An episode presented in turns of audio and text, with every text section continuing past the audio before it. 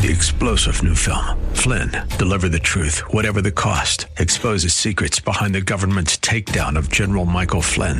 Flynn knew what the intel world had been up to. He ordered the first audit of the use of contractors. This set off alarm bells. He told the truth. He was the most dangerous person for Donald Trump to hire. They had to get rid of Flynn. Flynn, deliver the truth, whatever the cost. Available now. Watch it today. Go to salemnow.com. Salemnow.com.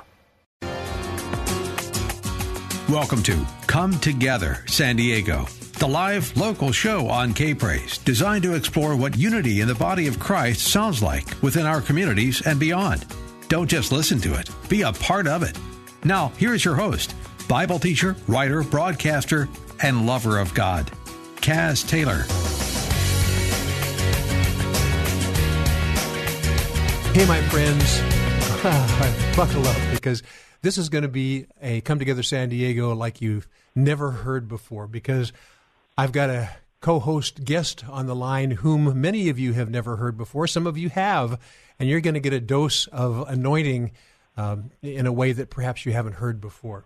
I want you to meet my dear friend Vivian Hibbert, and she is a, I would call her a worship warrior, but she would probably wear some general bars on her shoulder because she is a leader's leader for sure. Hey, Vivian, how are you?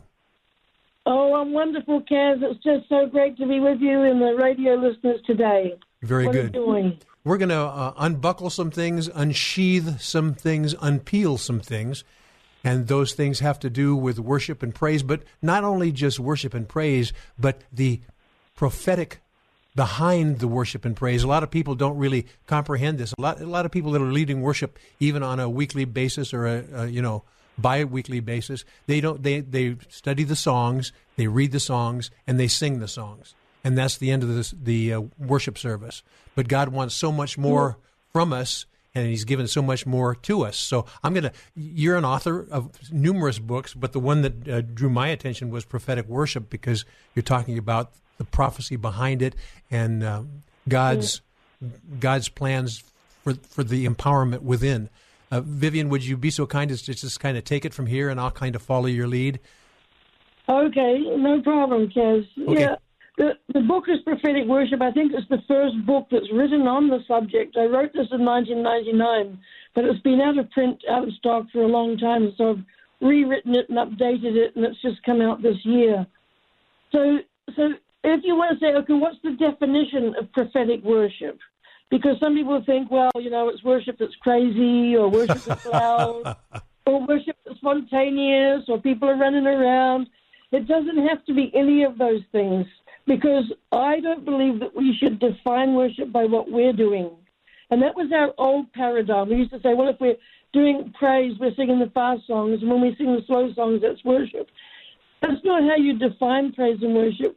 We need to define praise and worship by what God's doing and actually think of Him as being part of it. And so in praise, we move our hearts toward Him. And in worship, He has now come and enthroned Himself. He's enthroned in the praise, and now we are, uh, God has broken in on us. So in worship, in praise, we break in on Him, and in worship, He breaks in on us. So I call it prophetic worship because it's worship where God is actually participating. And so that doesn't mean it's charismatic or Pentecostal. You can be a Baptist and have prophetic worship. You don't have to use that terminology, but it just means that you find God um, revealing Himself in the hymns and the sermon and the fellowship. You can be a, an Anglican, you know, and find Him in the table. And it's where we find Him and participate with Him in His agenda for the service. Yes. That's what leadership is. So tell me, wh- what does this what does this look like? You're talking about finding him. What do we have to do different from what we're doing today to enter into that level of intimacy? Uh, you know, because everybody wants to find him. I mean, every worship leader, every person that comes to church, what are they going to church for? And every pastor, what's he preaching a sermon for? But what's the what's the key that you fi- found, or keys to the actual uh, acquisition or the finding of him? Well, that's a huge question, Kaz, because you know, back in Exodus chapter 19, the Israelites, they wanted to be with God also. And God said to them, I want you to be a kingdom of priests, a nation of priests. And they all said, Oh, goody, yeah, let's do it. And so God came and they found him, but he was louder than they wanted him to be. He stayed longer than they wanted him to stay. he took harder than they wanted him to shake. He talked about things that they didn't want him to talk about. So they made up their own rule. They said, Moses, you go and talk to God and come and tell us what God says, but don't let God come and talk to us because we'll die. Mm. And I believe that many churches still do that. We say, Pastor, we'll pay you. You go and talk to God and come and tell us on Sunday what God says, but we don't want, really want God here because you know, he's not really he's not a Baptist and he's not an Anglican, he's not a Presbyterian, he's he's not charismatic. He doesn't fit into any of our models. He's not like us. He's not American. Um, he's not. Well, I'm from New Zealand, so you know we kind of think God is from New Zealand, but uh, he, but he's not. He's not going to fit into our boxes. And so, so your first premise is that we all want to find him. Well, yes, we do, but once we find him, we often don't like him very much because he stays too long, he shakes too hard, he talks too loudly, and he smokes too much. so we, we, we all run away. But but if we have that intentionality that we're going to actually make way for him in whatever we're doing, that we learn to go beyond the song, yes. go beyond the hymn, go beyond the reading, and actually not just stay here in this present place, but we actually look, and that's what Paul says, but we all with unveiled faces beholding. And, and our worship has to become a beholding and intentionally looking at him and finding out and listening to him what is he wanting to say? And you can find that, Kaz, in every every church has this. I guarantee it. Where you you're singing that song and there's that sense of life on the song. There's that aha, God's here. Many times we pack up and have the offering at that moment because we don't know what to do. That's right. But it's it's learning about what to do at that moment where there's that lifing in the service you learn how to stay there and continue that conversation until God's finished with the conversation, not according to our clock or our song list or anything else. We have to let God uh, direct that moment. Wow. And he, He's got things that He wants to say. So, you, and, would you say you mentioned the word clock? And to me, that that's one of the biggest deterrents to a full blown, intense relationship with Him even so, even so, some people, you know, that they're doing broadcasts or uh, television shows or something that's, you know, a, se- a second service that they have to make uh, time for and things like that. Even within that, you know, it's kind of like God will take you where you are and move you into where you need to be. So if where you are is, okay, we've got a slot of time, even within that slot of time, if you give him the freedom within that, he can move, but he's not going to allow you to stay there for long. Would that be accurate? Absolutely. That I mean, he knows that we're bound to this world and we've got children and meals and families and babies and you know all of that. He he understands that. I mean, we can have God. You and I, Kaz, we can just say right now, look, just we open up our heart to the to the presence of God, to the hand of God, the smile of God, the whispers of God, and it's and it's not so much that we go and do worship. We we are worshipers. We live uh, carrying the presence of God. And um, so, yes, you're right. He can come in a moment. And if your pastor gives you half an hour for the worship time, then don't fill the whole time with song after song after song, three fast songs and three slow songs. Find out what's on the heart of God for this Sunday. If you don't know, just take the people to the throne and and let the let the worship time breathe. Let there be a moment where God can actually talk back. Because we talk to him, we clap for him, we dance for him, we shout for him, we sing for him, we pray to him, and then when we're done with our stuff, then we take up an offering. That's right. You know, oftentimes we've got about a minute and a half left in this in this segment, but oftentimes in a church yeah. environment, I, many many times, and you as well, I'm sure you're right. You get to the point where you've ascended and you can feel the presence of God, and then you look at the watch and you go, "Well, time is up." And you know, looking at it from God's perspective, he he, he must be th- saying, "You know, great, I'm here. I want to tell you stuff. I want to tell what." Yes. What's this offering and, and announcements for yet? I will I'll give you a few of my own announcements. So, you know, my, my, I have a real contrite heart for that time when we ascend to that level, and then yes. we either don't know what to do or, or we're uh, restrained by the clock. Can, as we have about 30 more seconds in this in this segment, do you have give me a one word of wisdom here, and then we're going to kind of carry this into the next segment as well my listening friend, okay. I, I, hope you're appreciating Viv Hibbert because she's got some insights here, and you worship warriors need to take listening to this show seriously and write some notes. Viv? Yeah, well, um, if we can go on into the next segment, um, I'll tell you it's actually easy. It's not rocket science. I'll show you a, a wonderful secret of how to recognize the subjects that God is uh, speaking on his heart. And so wow. we'll be in Isaiah chapter 6. If anybody wants to get their Bibles and have a look, and I'll talk about that in the next segment. It's exciting. Very good. Because it's, it's us being really with a real God. It's not pretend. He's a real God, and He really speaks. now you know why I've loved Viv Hibbert, Hibbert for de- literally decades. I've known her for a long time. She always brings stuff and a lot of the stuff she brings, she says she has no clue what she's bringing, but she just she's bringing the presence of God and whatever He says. She doesn't uh, she doesn't acquiesce for long. She goes, He says it, let's just do it. So we're going to talk more about that and how to discover God's subject matter using the book of Isaiah and elsewhere when Viv Hibbert and I come right back. This is Come Together San Diego, the live local show on K Praise. More Come Together San Diego is just moments away. Now, more of Come Together San Diego, the live local show on K Praise. Here's Kaz Taylor. Welcome back, talking with a welcome back, talking with a dear friend Vivian Hibbert, and uh, she is a worshiper's worshiper. And we're talking about a subject of how, how to, as you get into worship and praise, how to acquire God's subject uh, as you worship and praise and how to listen. She mentioned the book of Isaiah. Viv, I'm going to give it to you to craft this however Holy Spirit and Viv would like to craft it. Lay it on us. Okay, thank, thank you, Kaz. I just uh, pray blessing upon all your wonderful listeners, and it doesn't matter what denomination we're in. This is not about prophetic worship. Is not a denominational thing. It's a theology of worship. It's not a style of worship.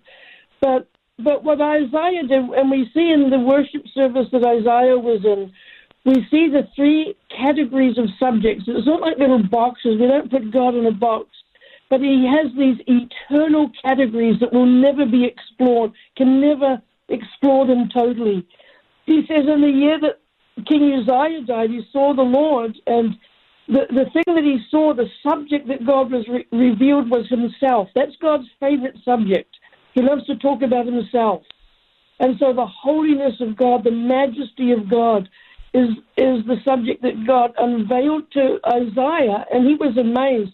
I mean, and this will be a subject that will go on for eternity. We'll never come to the end of it.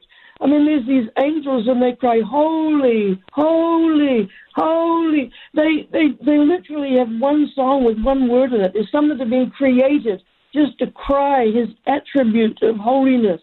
And they might have been doing that for the last trillion years, and they're not looking at the worship saying, please, can we move on to the next song? Uh, we're kind of sick of this song. The reason they're not sick of the song is because they haven't come to the end of the revelation of the holiness of God. And so their job is to be before the throne and cry his attribute of holiness. And then there's another choir over there, and they're, they're crying out of his that he's worthy. And, and so you've got these angels that cry about him, and that's the first subject. When God comes, his favorite subject is he wants to talk about himself when when Job and his friends had finished talking back and forth about God, God finally starts talking in, in Job chapter 38. And he doesn't say, Now, you poor baby, I'm so sorry you're in a hard time. I'm going to make it all better and you're going to be fine. It's all right. He doesn't talk like that. You know what he says to Job? He says, Job, were you there when I told the sea how far it could go and where its borders were? Are you the one that tells the lightning where to go in the sky? Did you put thunder into the neck of the horse? Do you tell the sun where to rise and where to set in the dawn? And were you there when the morning stars sang together? And he's basically saying to Job, You didn't do that, but I did that. So I think I can handle your stuff. My. And that's what that's what he says when he comes to us. He wants to unveil before us his wonders, his majesty, his power, his might, his grace, his mercy, his forgiveness, his long suffering. And we don't stop to hear that subject because we're too quick to talk about ourselves. But subject number two is when Isaiah saw the Lord, then he saw himself. And he says, Woe is me, I'm undone. I'm a man of uncleanness. I dwell in the midst of a people of unclean uncleanness. My eyes have seen the King. And when he saw God, he saw himself. And in the previous chapter, he had just handed out six woes, and he saw God, and he said, Woe is me. And God touched him, and God ministered to him. So, subject number two is when God ministers to us. That's usually our favorite subject, and I find too many churches are experts on that subject and have not explored subject number one, which is infinite. To know the power and the majesty. We know in our heads that He is the Lord, but have you had an encounter with the Lord? You know that He's wise, but have you actually met wisdom in the midst of worship? Has, has, has wisdom Himself dropped into your heart and changed your heart? Mercy and forgiveness. You might have arrived at church in a fight with your husband or your wife, but in the midst of worship, the mercy of God drops into your heart and your heart has changed and you hardly know how it happened except that you saw God.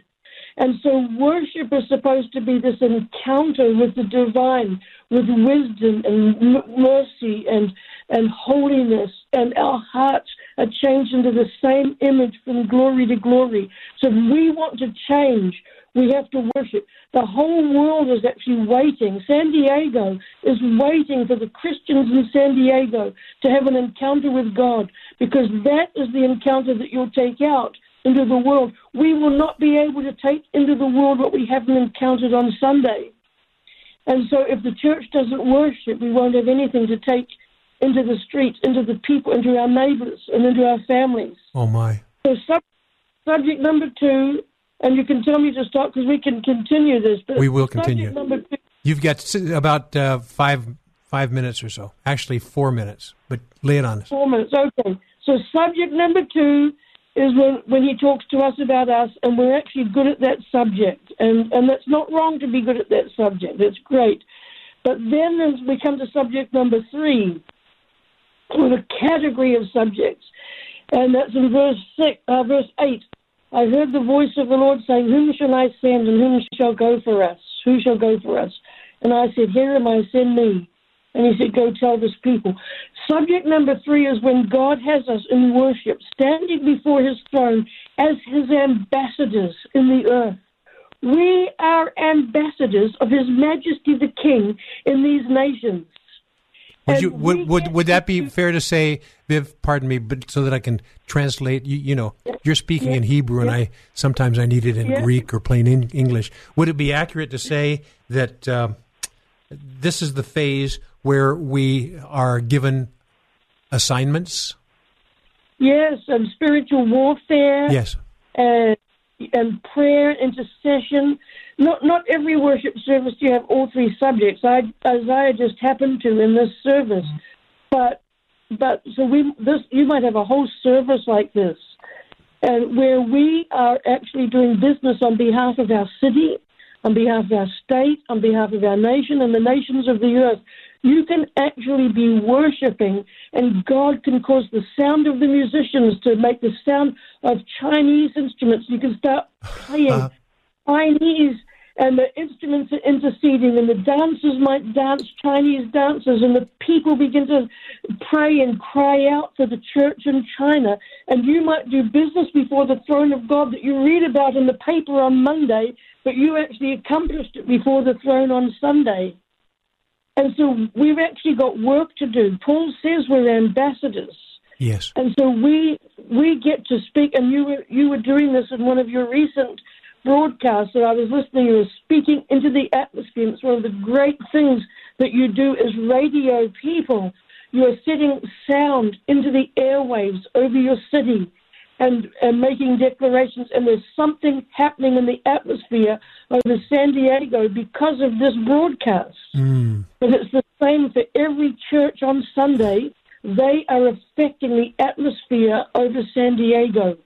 Would you And- say would and- you say that the pa- pastors and worship leaders need to step back a little bit? You know, a pastor's going, "Well, you need to finish this off so this can be the springboard to my to my sermon." And, and you know, ba- basically that's it. The truth of the matter is, this is the springboard into God's heart cry for this earth. It may have to do with our city, our state, our nation, or the world. But if we're really sensitive, we can be really a conduit to God's provision in this very earth, or His, you know, or His intercession. His, that's exactly right. Exactly right. I, I did a study on what ambassadors actually do, all the different responsibilities that ambassadors have, and translated those into um, what we get to do as Christian ambassadors. Mm, yes. And it's remarkable that we, we actually get to, we ambassadors let people into the country to give access. When we give access for the king and, and for people to come into the kingdom of Oh, my. king. Hallelujah. And Viv- Vivian, I, I, I, I'm going to have to take a break in about uh, 15, 20 seconds. Do you have? We're, we're going through. My listening friend, we're going through some of the categories of uh, subjects of worship that God, you know, God's interested in us pursuing, and we've talked about uh, uh, talking about Himself, and then He uh, talks about us, and then then He gives assignments or directives. And uh, why don't you give a, a very brief, a few second uh, tease for the next segment, and we'll be digging into that when we come after this break. How's that, Viv? Okay. Yes, I just want to just release over your listeners that authority that they have to have uh, speak into the earth and into their cities and nations. So My, we'll my. do that. Okay, we're going to talk a little bit more about well, we're the whole the whole two hour show, my friend. We're getting into the depth of worship, and this isn't just sitting down, writing down five songs that you and you go, okay, we're going to transition from this song to this song, and we're going from this key to an to an accompanying key, and and you know we're doing all the logistics, but we're forgetting about the spirit behind it. Viv is here, Viv Hibbert, and she's going to share with us uh, some insights on how to set set those things aside and let God be God in our church services and our worship services. When Viv Hibbert Amen. and I come right back. You're listening to Come Together San Diego, the live local show on K Praise. Don't just listen to it, be a part of it at 866 577 2473. You're just moments away from more Come Together San Diego on K Praise. This is Rob Stark, pastor of Lamplighter Revival Center. There's a time and a season we're entering right now where the new wine is being released, and we all get to drink of it. Now, more of Come Together San Diego, the live local show on K Praise. Here's Kaz Taylor. Hello again, my friends. Talking about some of the categories or subjects in worship that God delights in. Viv Hibbert. Amen. Thank you, Kaz. I um, I'm just delighted to be with you, and I love your city so much, San Diego. I just love that city. Uh, I remember uh, about two years ago, I went to Brazil, and I I didn't realize that American citizens, because I'm an American citizen now, even though I'm a New Zealander by birth, but American citizens have to have a visa to get into Brazil. And so I was with a group of young people from Colombia, and I was told I was going to be turned back, put on a plane, and sent back. And I wasn't allowed into Brazil, so I told these young people just to pray with me. I said, let's see what God will do. And I said to the Lord, okay, Lord, I'm an ambassador. I'm not here as a New Zealander or an American. I am here as an ambassador of your kingdom. And I'm asking right now for diplomatic immunity. so, subject to the laws of the kingdom. I'm not subject to the laws of the United States or New Zealand. I'm under your passport. And so even the powers of darkness have no authority over me. And I'm going to come into Brazil as an ambassador. So this guy, he said, go and stand in this line over here, this green line. Well, I could never find the green line. This is in Brazil at their immigration desks. And uh, so I went and found another line and stood in it and walked right through. The guy just stamped my passport and waved me through.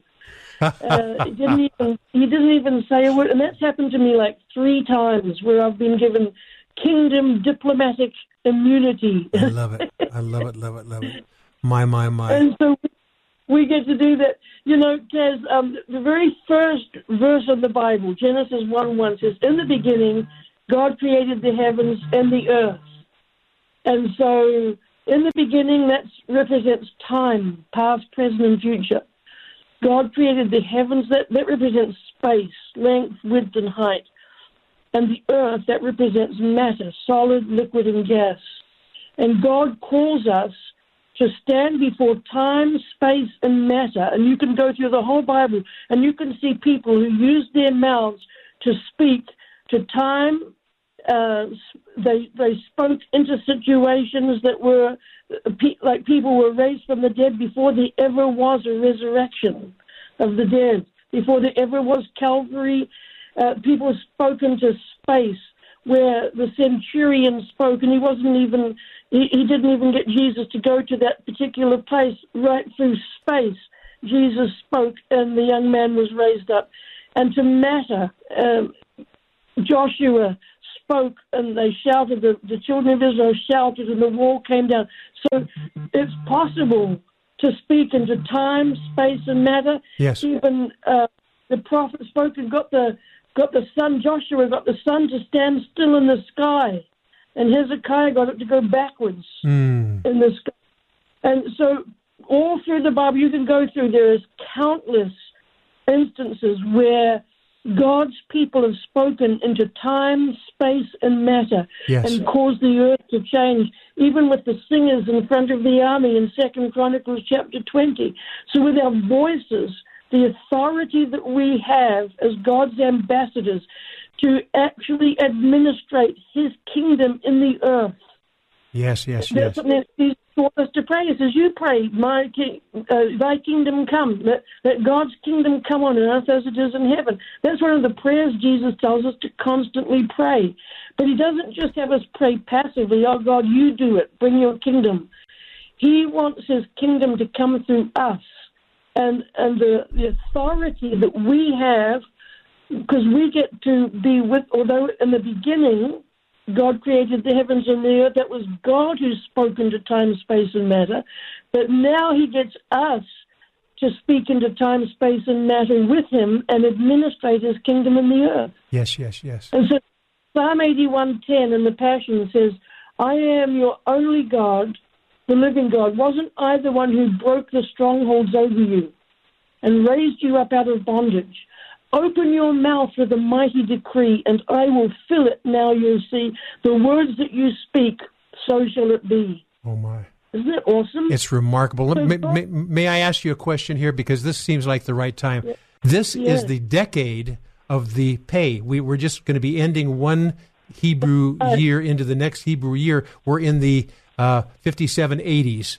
The, the early two, 2020 was, was it's a whole decade of the mouth. It's a whole decade of the mouth, and the, and when you're talking about yes. we need to be able to speak it out, I think don't you th- agree that God is probably saying this is the this if there ever was a time to speak out what I've been giving you, now is the time. Absolutely, absolutely. This is the decade of the 80s in the Hebrew calendar, and that means it's a decade of the mouth. The previous decade, the 70s was the decade of the eye.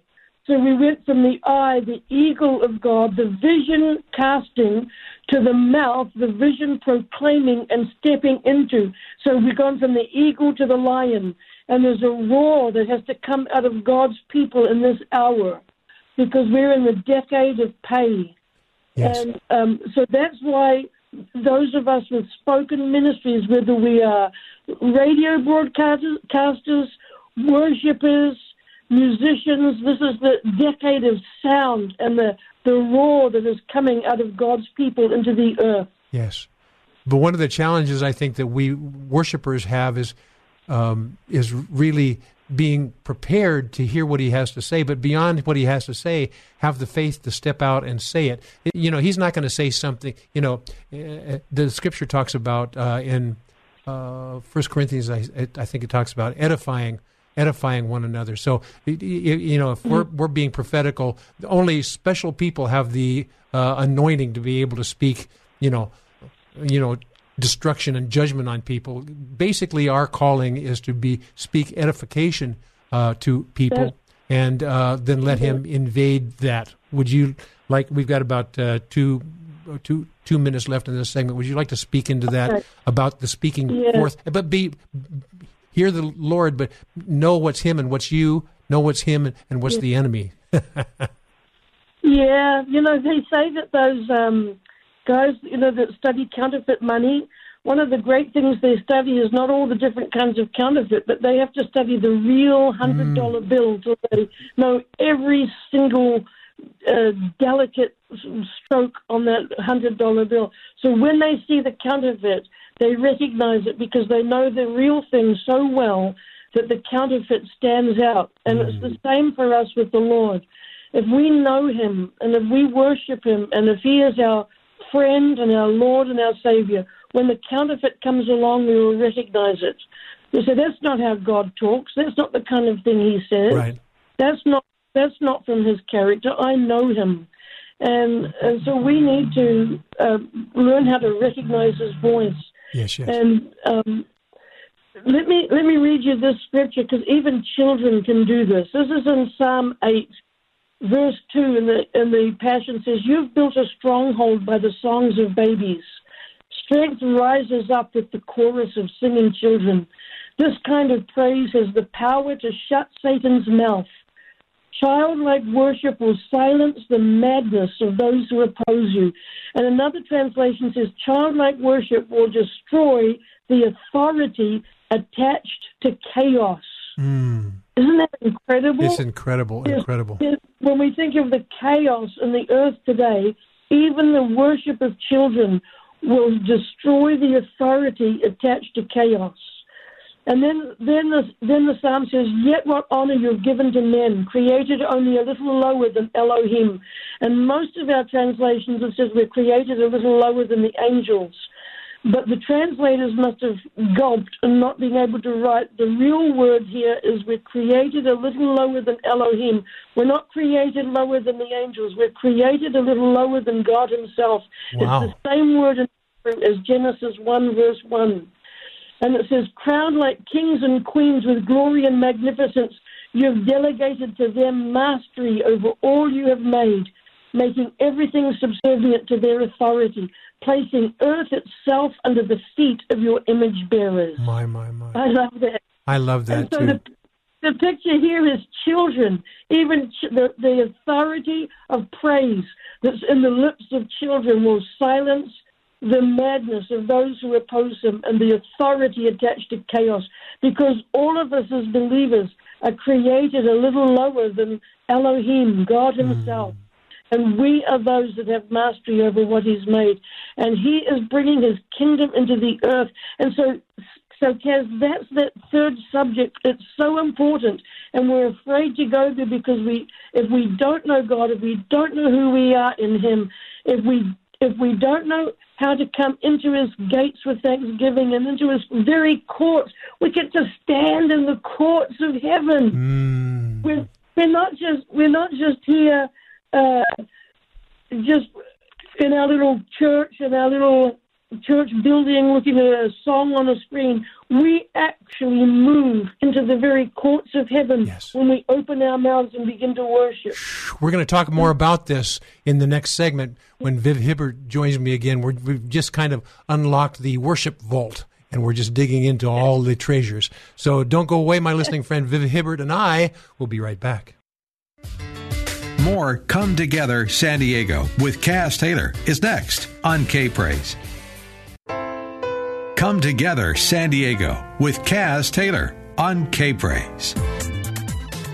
Well, we're back, my friend. My co host for this two hour broadcast of Come Together San Diego is Vivian Hibbert. She's an author, she's a speaker, she's a teacher. I've been in uh, symposiums with her where she has had the floor.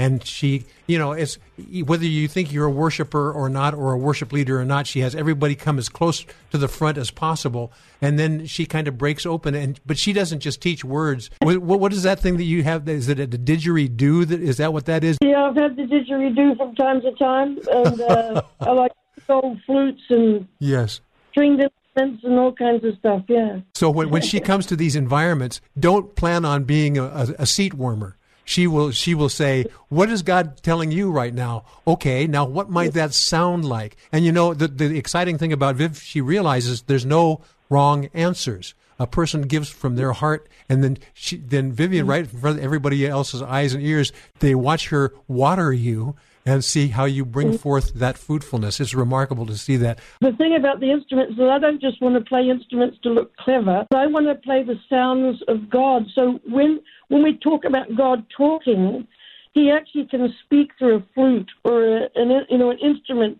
Because as as musicians, as artists, we're not just ministering before Him and to Him. We actually capture His sound and bring His sound into the earth Oh through our instruments. And so it's a it's, it's a two way thing. It's the same with every art has the same theology. Whether you're a painter or a dancer, you're not just doing it for him, but you capture his beauty and you reveal it into the earth. So as as worshippers, we have the privilege of worship of, beholding him, and as artists, we have the privilege of describing him. And so, with our fingers, we get to to, to craft and describe the this, these subjects that I'm talking about. Isn't there a scripture somewhere that says that David prophesied with his instrument of ten Yes. strings? He proph- the actual prophecy did not come from David's lips. The prophecy Right. came from the sound of his instrument. I don't remember where that is. Yeah. It's probably in the Psalms somewhere. First, First, Chron- First Chronicles 25, it says David and the captains of the army, they laid hands on these sons of Asaph, Heman, and Jeduthun who prophesied with their harps and their stringed instruments and timbrels. And it goes on several times and describes them prophesying with these instruments. My, my, my. So, So that this is a real encouragement to those uh, uh, that are musicians in a worship environment, but they're not necessarily uh, singers. And the other piece of the equation, who says you have to sing? You can speak it as well. Uh, The spoken word carries a tremendous amount of weight as well. And you don't have to speak in tune. You just speak your language, but you speak it with God's authority and just step back and see what happens. Yes, there you go. Um, I, I we were talking about children before. and Yes. to- when we were when we were little kids in school, um, we used to say this nursery rhyme: "Pussycat, pussycat, where have you been?" Uh, the answer to the cat says, "I've been to London to see the Queen." My, Pussycat, pussycat, what did you there? I saw a little mouse under the chair. So we know that the cat actually got into the throne room of the Queen because that's what the chair is. But the cat doesn't tell us anything about the Queen. The cat only tells us about the mouse that's under the chair. and many Christians are like that. We could say, Christian, Christian, where have you been? I've been to church to see the King. Oh, Christian, Christian, what did you there? I saw the pastor's wife with funny hair. These are the, when we come from church, we say, what, what did you see? What did you do? Well, I saw the pastor's wife, and the drums were too loud, and it was too cold, and it was too long, and, it, you know, we just carry on about church. yes. But what we should be saying is, I saw the king that was upon the throne. and and his train filled the temple, mm. and he hmm. was glorious and magnificent, and he spoke, and my life is be, never will never be the same. That's what that's what should happen after church, but we don't actually let him be enthroned in our praise and in our hearts. We don't give him that space. Yes. We fill the whole time with our songs to him. We don't let him sing his song back to us. I'd like to, I, in the next segments, when we finish talking about the childlike faith, I want to devote a few segments to that because this is really vital. Yes. Uh, you go into worship services and you hear songs to the Lord and about the Lord and for the Lord, but nothing that the Lord would like to sing back to us in His first person voice. And guess who He used for, uses for that first person voice? He just may use you, my friend, and it may be the worship team, and it may just be somebody who's just sitting innocently listening, and all of a sudden God gives something. And the, the, the, the challenge is to have an environment that allows that. That's the real challenge in the church environment these days, to have an environment that allows God's voice.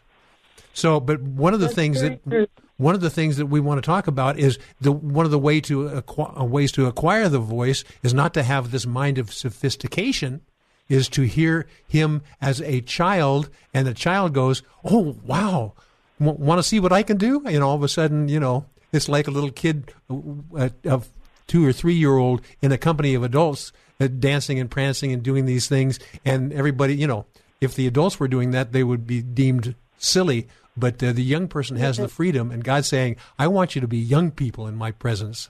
I want to talk a little bit more about that because here, here's the thing I know about you. You are a child. And my friend Vivian, that is not an insult. that is right.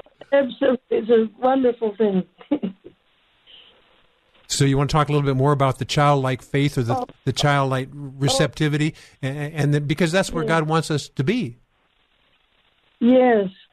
Um, it's it's definitely not an insult, Kaz. It's it's he said, suffer the children, the little children, to come to me, and and I think we have to keep an attitude as worshippers. We have to have that attitude of wonder, uh, to always be amazed. I mean, God is an amazing God, and we we need to let Him blow our minds, and we need to be amazed.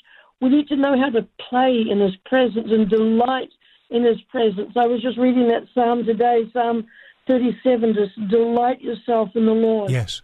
And it's it's like being it's being like a child and and delighting in him. And so we can we can learn so much from children. Yes. And if and if your church has a hard time with with this kind of freedom in worship, I, I encourage you to let the children lead you. Let get, get some I love it. into the your children and let the children uh, bust out of their seats. We're all stuck in our little rows. There's nothing in the Bible that says we have to worship in rows, that we stay in one place. Yes, that's right. But there is a whole lot in the Bible about passion and and and wonder and and you know being amazed at him and and delighting in him all of those things that that are very childlike. That that needs to be in our hearts as as adults, and we never should lose that.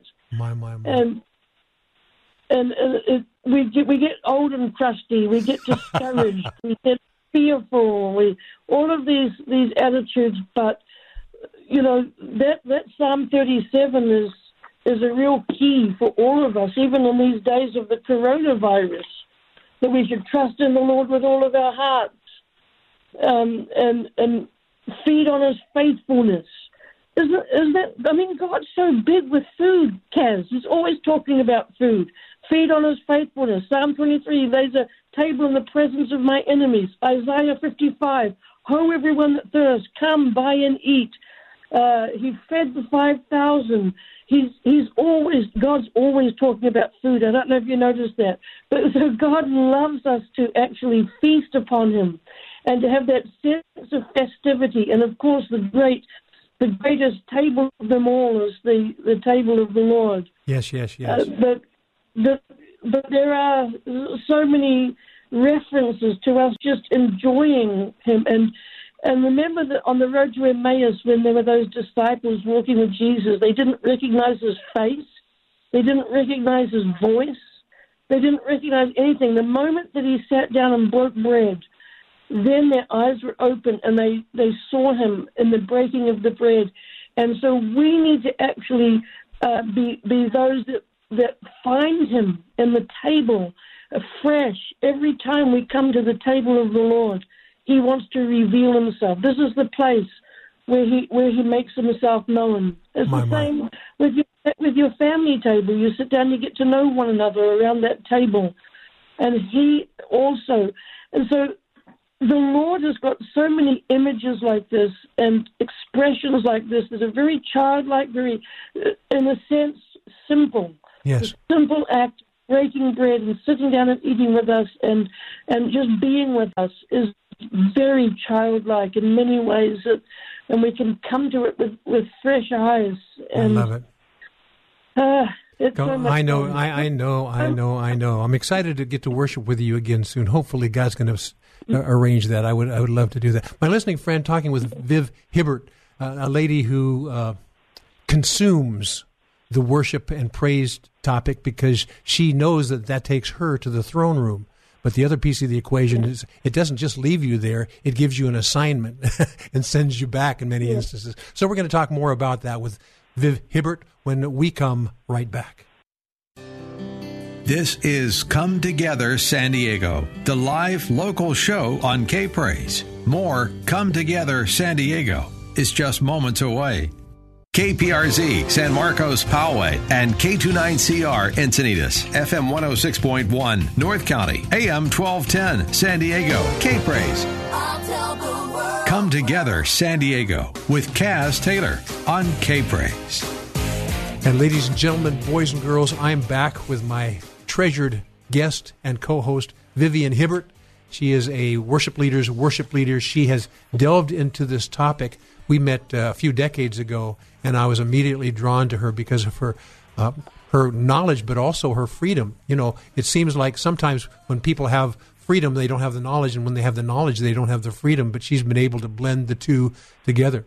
And I want to read a scripture to you, and then Viv, I would like you, if you would you be so kind as to give insights. I've already told her the scripture I'm going to read, so she can be formulating her thoughts. But I'm going to read to you from Jeremiah 33. Now, listen to this, my friend. Here's the deal. God says he, I, he loves to inhabit the praises of his people.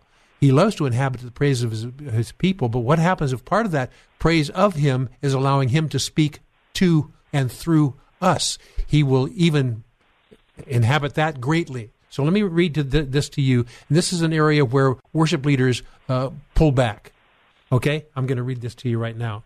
It's ta- talking about a, a song shall be heard in the cities of David, in the streets of Jerusalem. The song of uh, joy, a song of gladness, the song or voice of the bridegroom, and the voice of the bride, and those that would say, "Praise the Lord." Uh, Yes. and then the next verse talks about lifting up the sacrifice of praise in the house of the Lord. Listen, my friend, there, there's two different, more than two, but these two I want to bring to your attention. I want to have Viv talk into this a little bit. But there's two components here on this worship and praise spoken of in in uh, Jeremiah 33. There's the voice of the bride, and when we go to church and we listen to the songs that other people have written or that we have written, nearly all of them, if not all of them, are they're vertical songs, but they're not vertical coming down. They're vertical going up, basically, and just adoring lo- and loving the Lord Jesus Christ. And we're giving him accolades and things like that. But how about the voice of the bridegroom wanting to speak back? And Vivian talked about this earlier on. That's just about the time where it's for the announcements and to do the offering and, and, and so forth. And the Lord's got to be going, don't.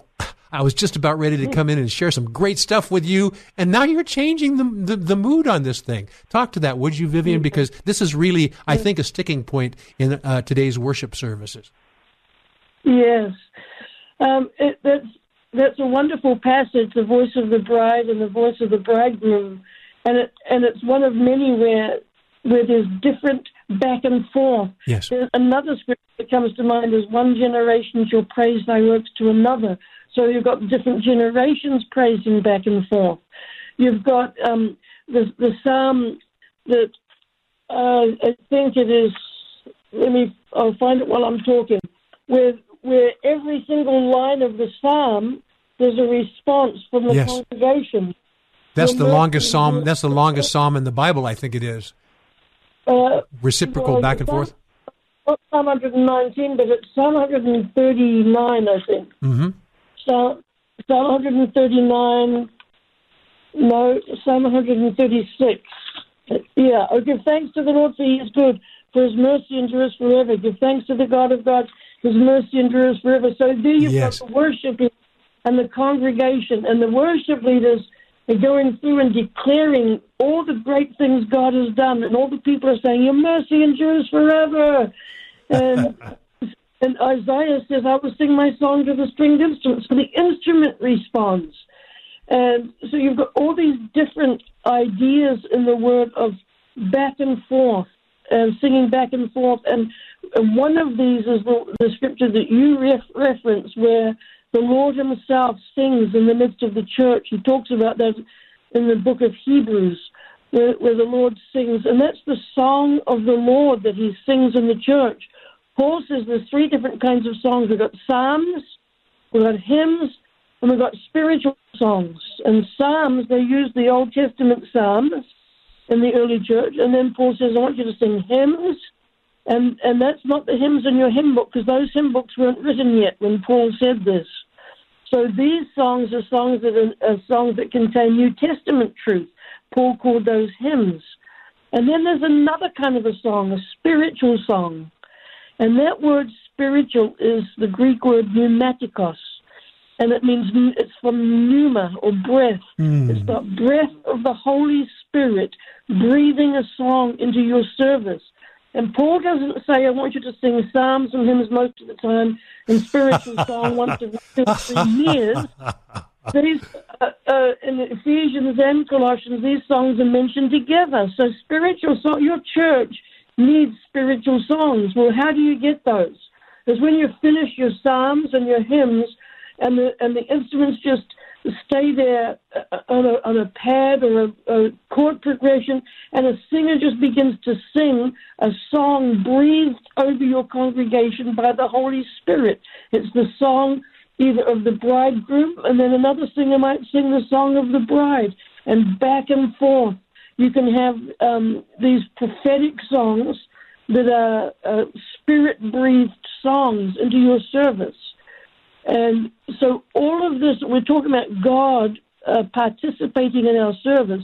He participates through the instruments and through the singers and through dancers. I, I've seen services where uh, there's been these prophetic words, and a dancer, a mime person has danced and mimed it so you can see the prophecy. You can hear the prophecy. The prophecy is sung until you come out and you know God God was here and would, would never be the same. Like, for example, one time he came as a shepherd in the service and he began to speak of himself as a shepherd. Now, we all know that he's a shepherd, but if if you had a flute like this, let me just play this flute for a second.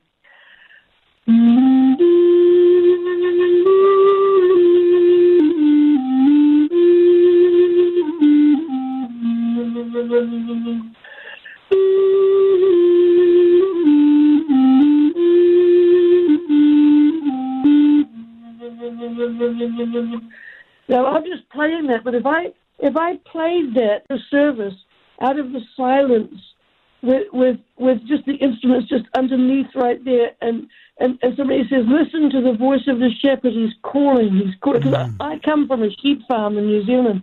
I know the sound of my father, his voice over the sheep. I've seen him put oil in his hands and anoint the heads of sheep when they're fighting one another, and they butt heads and their heads are filled with sores, and my father would put oil on his hands and, and anoint the heads of the sheep so that the flies didn't pick at the sores. And so I, I've seen a shepherd do this. I've seen my father do this. And I know the sound of his voice. And I know the sound of the voice of the shepherd. And in these days of coronavirus, every one of these listeners need to hear the sound of the shepherd just calling them, anointing their head, preparing a table for them in the presence of their enemies, letting goodness and mercy follow them all the days of their life. My, my, my. I'm, I'm going to have to take yeah. a, I'm going to have to take a, a, break here in just a moment, but uh, I'd like to continue this conversation because you know, in my estimation, is I, I, God has stirred me to go to church after church after church. I, I, have a church environment, but I've been set free to go out and minister with other pastors and leaders in San Diego County because God's moving in San Diego like I've never seen before. A level of unity, but there's a, a that with that level of unity must come a level of contrition and uh, willing, willingness to get out of your rut or your comfort zone. And so I, yeah. I, I, like to visit these churches, and a lot of churches are just really know that this is the time for for God to break out and break in like never before. But a lot of the churches and pastors and, and worship team people just don't know how to make that happen. So can we talk a lot, little bit about that in in the uh, uh, in the next yeah. segment because this is something that really troubles my heart. You know, I know God wants to break in, so that we can break out. That's right. Absolutely. So I'm, I'm going to just say a quick prayer over our listening friends, and then we're going to go into a break, and then be geared up because I'm going to ask you these tough questions. They're not really tough questions. You've heard them before, and you've asked them yourself before. But uh, we want to get our peoples, our worship teams, and but also the pastors and the leadership to be willing to dive in to where God wants to go and not to be intimidated by it. Heavenly Father, I pray for yeah. the listeners right now that uh, on yeah. Sunday, many of them are either going to be going to church or accessing church on the internet. And I just pray that you give them a real spirit of expectation of your presence, but also give the leaders of leaders in those environments a freedom to let go of the handlebars and see where yeah. you take them. Because you've got great plans for your church in any city in the United States, in any town, in any house, in any family, and in uh, different nations of the world as well, you want to be glorified. We're going to talk about what that might look like and how we can have the voice not only of the bride, but the bridegroom when Vivian Hibbert and I come right back. This is Come Together San Diego, the live local show on K Praise. More Come Together San Diego is just moments away. Now, back to Come Together San Diego, the live local show on K with Kaz Taylor. Hello, my friends. Welcome back to this remarkable Come Together San Diego broadcast. When I knew that I had booked Vivian Hibbert I my mind just went wild. I go, what can we talk about? How can we? Uh, it would be great if she would be playing instruments and things like that. But this is long distance. We may not be able to do that. Here she breaks out her flute, and there there she goes. you know, th- Vivian, this is a this is a topic that has, uh, in in a way, troubled me, but in a way that I believe God wants to break free as well and break His kids free, and that is the song of the bride, the song of the bridegroom in the book. I, I believe it's in Revelation where it talks about, and they sang the song of Moses and they sang yeah. the song of the lamb there's two different there's two, two different interactions there the moses song is the, the the the people of israel proclaiming God's greatness for the miracles that he has done and will do. And then the Song of the Lamb is basically the bridegroom singing and wooing yeah. his bride. So it, even yeah. in the even in the in the latter books of the New Testament and throughout the Old Testament, it is spoken of that it's just not a one way street. This worship and praise thing. It's it's it's yeah. vertical going both directions. So so talk a little bit more about what this would sound like in a church environment, and then the next segment after this, we're going to spend some time talking about the how to for pastors pay, pay close attention to this. Worship team pay close attention to this. And uh, congregational people pay, pay close attention because god wants to break out in your church. But first he has to break in. Okay. There, there you go viv. I set the stage for you. Yeah. Okay. Well the you you actually identified the three groups of people that have to be on board here the the pastors because we we're not going to do anything that the pastors are not uh, happy about or don't understand. We want we want the pastors to understand this and release it because our theology of worship is really important. If your theology of worship is just that it, it's uh, a fill in before the main event of church, just filling in a few songs just to make everybody happy, then that's what will happen. You'll just have a fill in time. But if you have a theology of worship as a leader that includes that God actually is present in the midst of the praise and He changes us. Mm. And that it's an encounter with God, it's not just a fill in, uh, then, uh, in my opinion, the, the message is not actually the main event of the service. I believe the encounter with God is the main event of church. Yes. But pastors, pastors have to be on board with that, or we will make the main event the message, and everything else is just kind of filling in up until that point. And, and might I say the uh, pre, the pre-packaged message? I mean, you, very yeah. few pastors will actually yeah. throw away the notes and go, you know what? I had this written down, but the Lord's going somewhere else, and just absolutely throw it away. Sometimes yeah. they they'll refer to something that God just gives them, but then they'll go back to their their notes. We want God's full vestige and right. investment in us right. as we do the same with Him. Right, so the pastors and leaders have to be on board, the worship team, because they're going to be facilitating this and opening the door. The, wor- the worship team are basically the doorkeepers to the presence of God because the main worshippers of the congregation, they are the priests. Um, we're, we're the there is no such thing as a professional priesthood.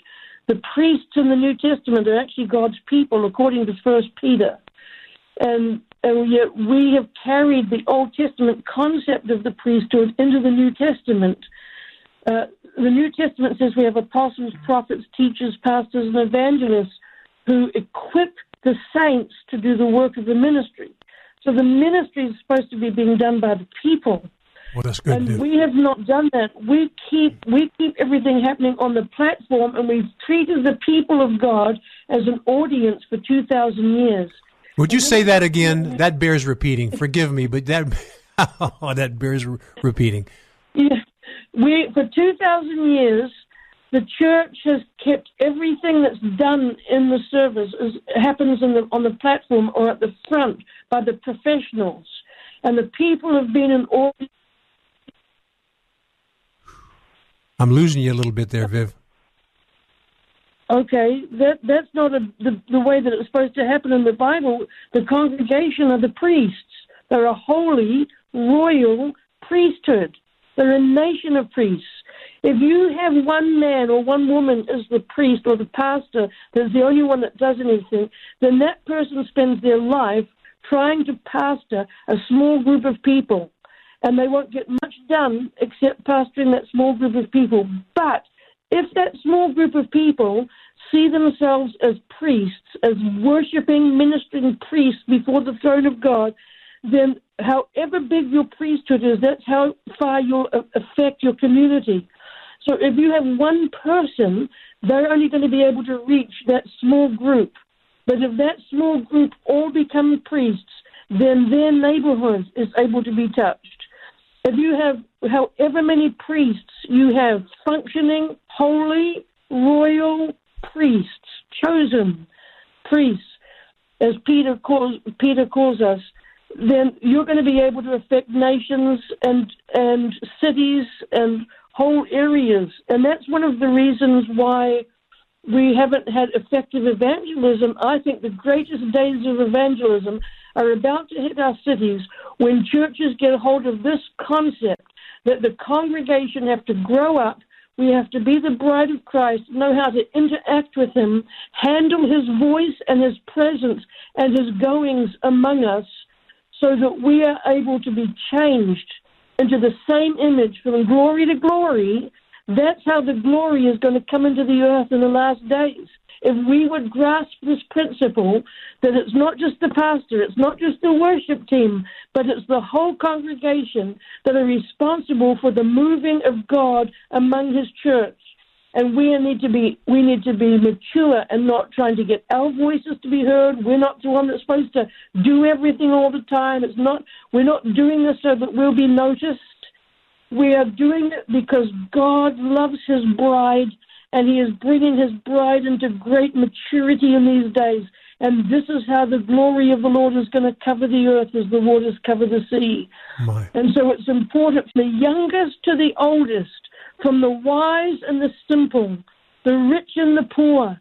every single one in your congregation should be able to handle these subjects of God, that He comes to reveal His greatness, He comes to minister to His people, and He comes to um, to use us to administrate His kingdom in the earth. We get to be ambassadors, and so on Sunday we are actually involved in a city changing, nation changing endeavor. We're not just there to sing songs to God, we are there to carry the mandate and the kingdom of God into the earth through our voices.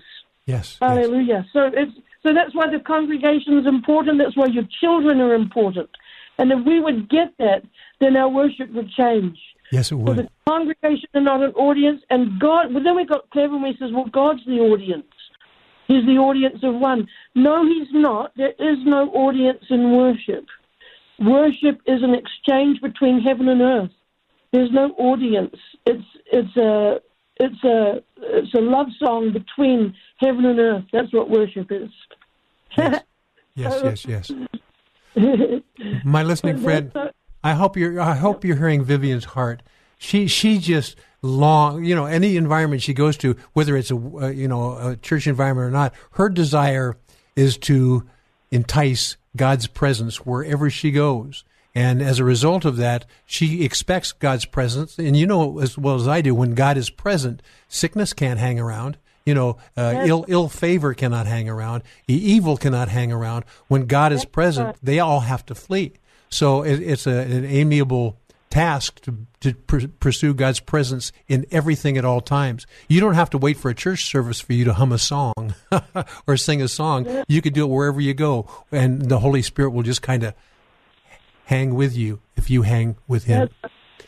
That's right. Uh, let me let me uh, put a close on this segment because I want to. I just want to dig so deeply in the ne- in the last two segments that we're going to be talking about here, Viv. And uh, I want to. if you'd be so kind, would you spend the next segment talking to pastors. My listening friends, if you have a pastor nearby and you want him to listen to this, just give him a call and have him uh, tune into AM 1210 or FM 106.1. Uh, and and listen to this because Viv's going to spend some time in the next segment, maybe beyond. We've got a couple segments left to talk to the pastors and the worship teams on how to accommodate this. It's it's a different mindset. It's a mindset that God really is control in control, and He really does want to be present in your services. So, Vivien Hibbert, my dear sweet sis, uh, she's the author of many books. She may have another one that she's penning right now. I'm not sure, but I wouldn't be surprised. So, my listening friends, so don't go away because Viv and I are going to talk about what you and I need to do to uh, invite this presence in a way that we've never invited it before. When Viv and I come right back. You're listening to Come Together San Diego, the live local show on K Praise. Don't just listen to it, be a part of it at 866 577 2473. You're just moments away from more Come Together San Diego on K Praise. Hello, San Diego. This is Rick Signs from uh, Red Seal Ministries. I just bless you and ask you just to receive the love of the Lord at this time, uh, this open season we have in San Diego. Now, more of Come Together San Diego, the live local show on K Praise. Here's Kaz Taylor. Welcome back to Come Together San Diego, and welcome back to the Viv Hibbert Teaching Show. actually, actually, it's the Holy Spirit Teaching Show through Viv. Uh, we're talking about worship and praise. My sweet friend Vivien Hibbert, who, who loves to worship, but she not only loves to worship, she realizes that God says, you know, you love to worship. Now I want you to spread it around a little bit. So she has, does, but she, I've known her for a few decades, and she does that. That's one of the things she does is she she infects churches in a very positive way. You talk about COVID. Uh, Viv is uh, uh, God's answer to COVID. He's spreading His presence. Amen. Amen. There's a topic, Viv, that I, I, would like you to, to launch out on here, and this is something that I'm sure that is near and dear to your heart as well. You talk about the different levels, the different people involved in a worship service. If the pastor does not buy into it, then the then then the worship team will not be, buy into it, or they may have bought into it, but they don't know how to release it. How, how do you deal with these things? How do you communicate with the pastors, and then secondarily the, the worship team of the pastors? Yeah, it's it's a very uh, dicey subject because none of us want to disobey yes. the direction and the leading of pastors and the, the leadership of pastors in the church. That's really important. And so I'm kind of taking that for granted. But it is important for pastors to understand this, otherwise, it will not happen. Uh, you, you have to have the pastors on board.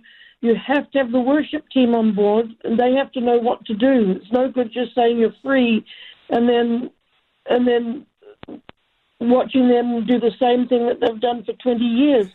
they need to be they need to know what they can be free in, and they need to be trained. David trained his worship teams, and they had 24-hour worship teams going, and they were trained in the prophetic realm and the prophetic songs.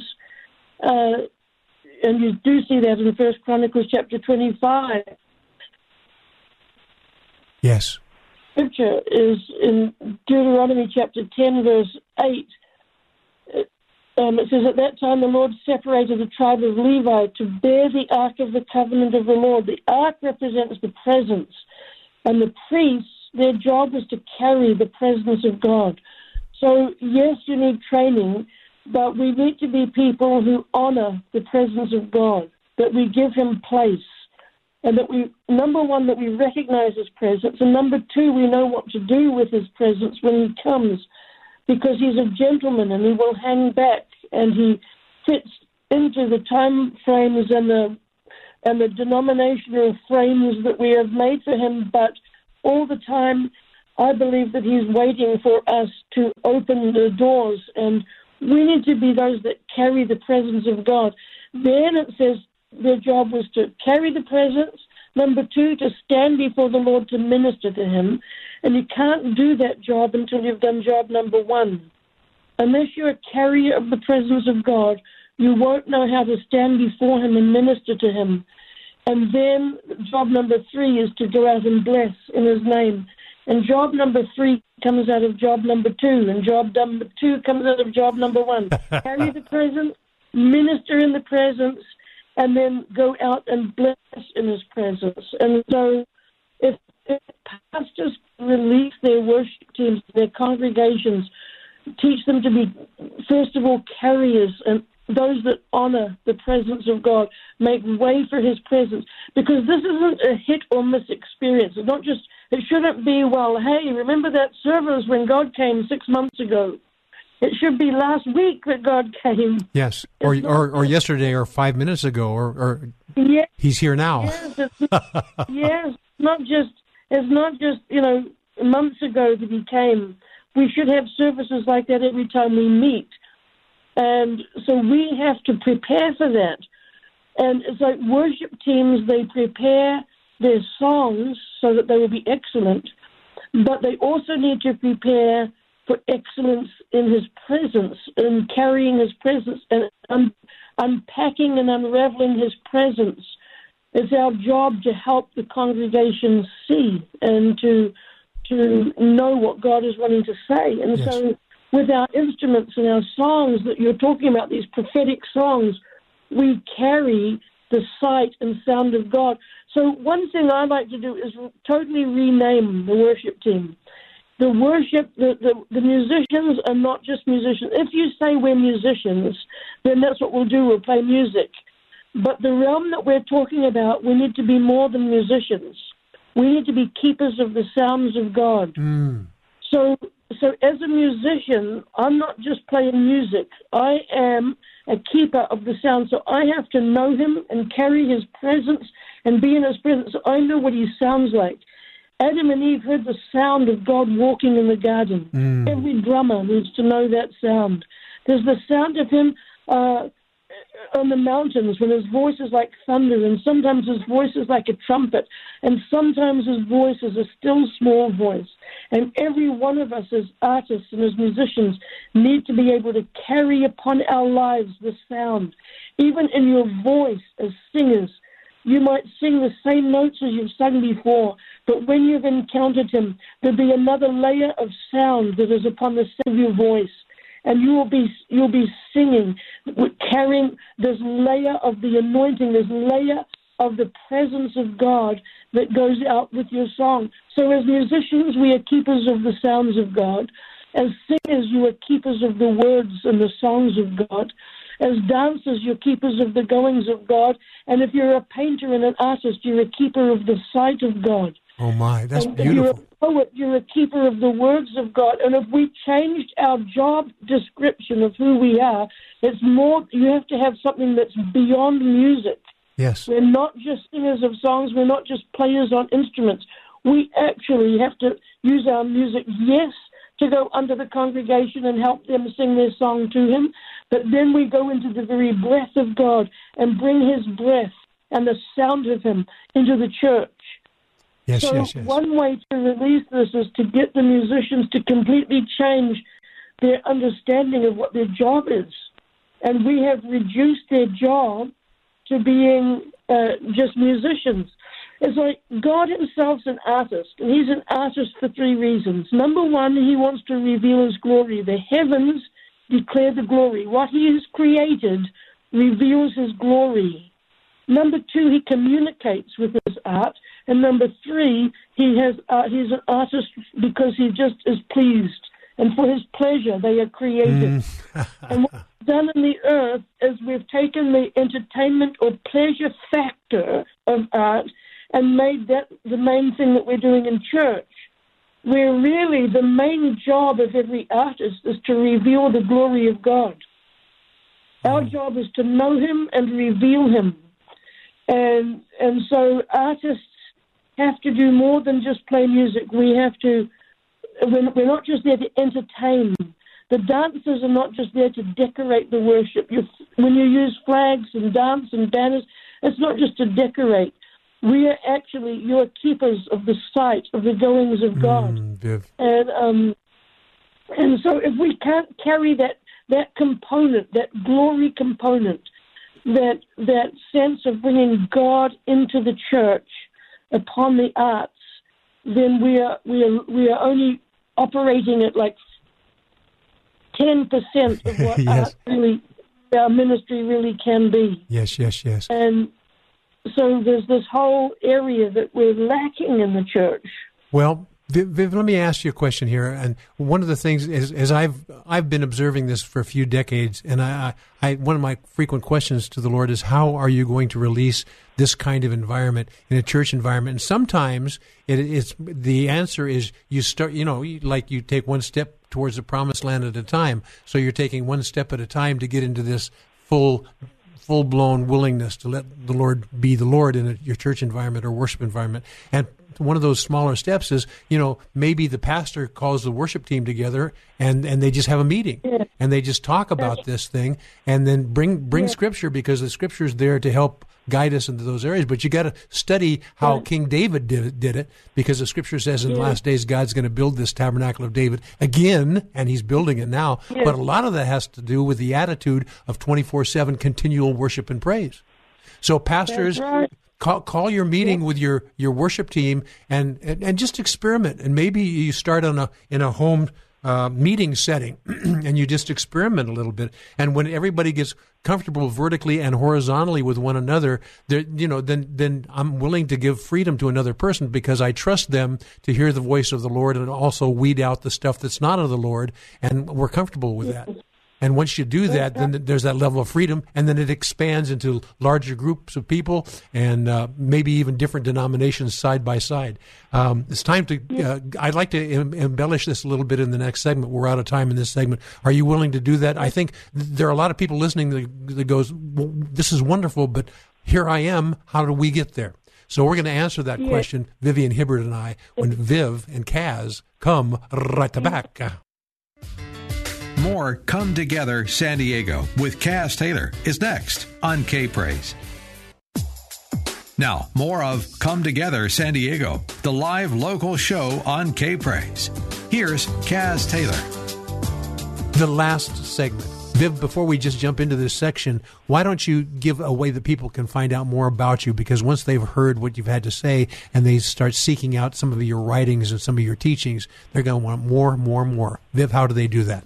Well, everything's on my website, uh, Vivien Hibbert, V I V I E N, not A N, VivienHibbert.com. And how do they get a hold of you if they want to invite you to somewhere to actually teach the things that you've been sharing with us? Okay, you can you can email me. Uh, there's a, a link there on my website. You can get to me, or you can just email at vivienhibbert at gmail.com. Okay. I, I one of the times email. You came to San Diego, and I was pleased. I, I had known you before, and then I heard some one of the pastors. I think it was uh, uh, Gary uh, Goodell invited you to come. Yes, I, Gary believe. Goodell, that's right. and yeah. uh, you came, and a lot of people were there, and uh, they came with open hearts and a willingness. And once again, as I say, you don't have them sit in seats for long. yeah, yeah. I, I, I actually remember that in, the, in one of those meetings, um, we were singing the voice of the bride and the bridegroom back and forth. That Yes. was actually, I'll never forget. There's one particular song that uh, we were singing back and forth, the voice of the bride and the bridegroom. It was remarkable. I'll never forget San Diego to that. That was a, an incredible time. Mm, hallelujah. More, more, more, Lord. Okay, so we're in the last segment here. How do you want to tie this all together? A lot of people have heard what we've said so far, and they go, I like it, but, but, but where, where do we go from here? San Diego's been doing joint worship services uh, outside uh, and together for a few years, and we the the worship team people know one another and they can inter- interact. You know, the drummer's out, so another drummer takes the place, and they may be from the Baptist church, but it doesn't make any difference. They go into a Pentecostal church or vice versa. So you see a, a horizontal uh, changing of the guard, and it's beautiful to behold. So, what would you recommend, Viv, uh, as you look across the uh, traditional worship environment in churches across San Diego County and beyond? Well, the thing with me is that this kind of worship is uh, an extension of my personal worship. yes. And and, and you here we are talking about some great dramatic thing happening in the church, and it really is fantastic. When it's like it's like an orchestra or like an opera, where the Holy Spirit is the conductor.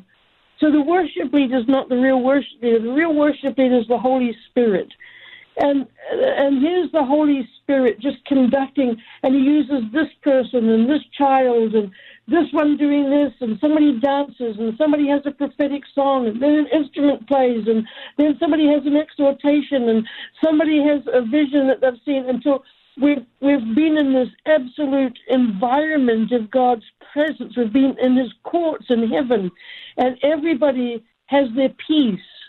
And if we could learn to do that, and it's an extension of your private worship. In my private worship, I don't talk all the time. In my private devotion and time with the Lord, I talk and He talks and I talk and He, and it's a back and forth. Yes.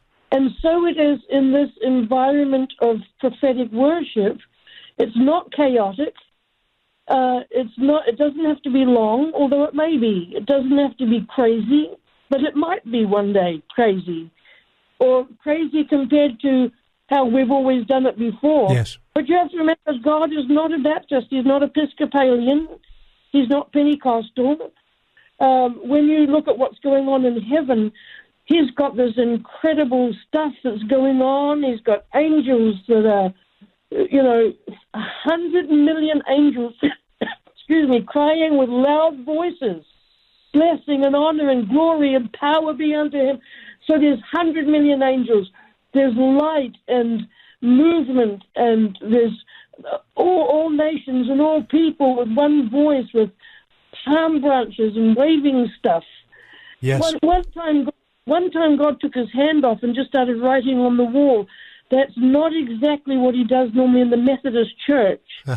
But I mean, He God is absolutely extreme in many ways. He's not like us, and so we have to have worship where He's comfortable. yes. Not worship makes us comfortable. We always wanted to make people comfortable, whether they be unbelievers or visitors or whatever, and I understand that. But in 1 Corinthians chapter 14, which is the best description of a prophetic worship service in the Bible, is 1 Corinthians 14. I've already turned to that. I turned to that in, anticip- in anticipation. Go go ahead. You've got the instruments that it says if the instrument, if the flute doesn't play a certain sound, how will you know what is being piped or played? Meaning that you're supposed to know what the flute is playing. If the flute plays the song of the shepherd, or if it plays the song of the bridegroom, you're supposed to know that there's kind of he uncovers himself through the sound of the flute. And then you've got singing with the spirit and with the understanding, and, and there's all this prophecy and tongues, and an unbeliever comes in and the unbeliever falls on his face and begins to worship and says, God is truly among you. Yes. Well, the unbeliever is able to tell. Unbeliever doesn't care that the instruments are prophesying and that there's prophecies and all kinds of things happening. The unbeliever recognizes the presence of God there. And that's the big question. Many Christians can't tell whether God's there. But here's this unbeliever in 1 Corinthians 14. The unbeliever can tell that God's there. And then Paul goes on to say an unusual thing.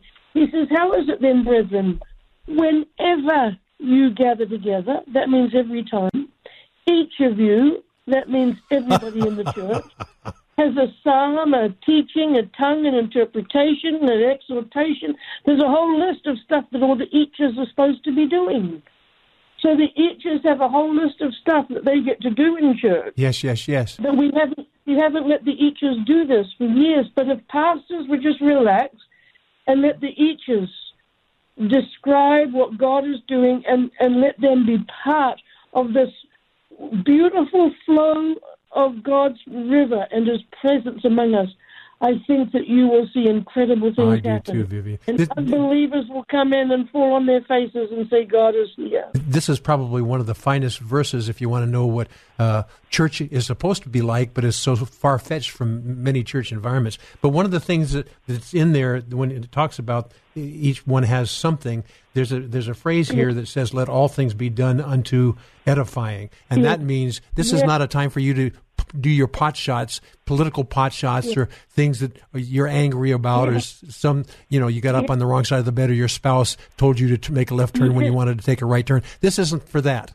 This is edification of every single thing. And uh, you want to speak to that? We've got about two minutes left, and we want to draw a close to this. Yeah, well, let me just say how wonderful your beautiful city is, one of the most beautiful cities in the whole country. And I've traveled all over this country, and you're in one of the most beautiful spots. You're a gatekeeping city. Thank you're you. a city that stands in the gate of this nation, and you're responsible in San Diego for for the glory of God coming in from that southwestern corner. Hallelujah! What a great city you are, and how awesome that the that the believers would be in unity. And that's and that's what this is all about, Kaz. This is to make us uh, come in unity and to come into the likeness and the maturity uh, of the Lord. And my favorite scripture in the whole Bible on worship is Second Corinthians three eighteen. It doesn't mention the word worship, but it mentions the word glory three times. It says, "But we all, with unveiled faces, Yes. beholding as clearly as of looking into a mirror, the glory of the Lord, had changed into the same image, from glory to glory, even as by the Spirit of the Lord."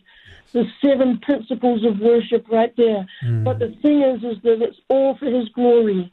It's not for any of us. It's not for our name to be made great, but that He would be famous in our cities, and that His glory would come upon our land, and that we would that we would go to be with Him in glory forever and ever. Yes. Hallelujah. Hallelujah. So that's the whole purpose here. The purpose is that God wants to make us a, a beautiful, mature bride filled with glory Yes. and our eyes on fire to see his kingdom come in the earth and his will. And so we I I personally I bless you in San Diego and I thank you uh, for this time and I pray for the churches there in San Diego and for believers to rise up as a great and a mighty army out of that southwestern corner of our nation.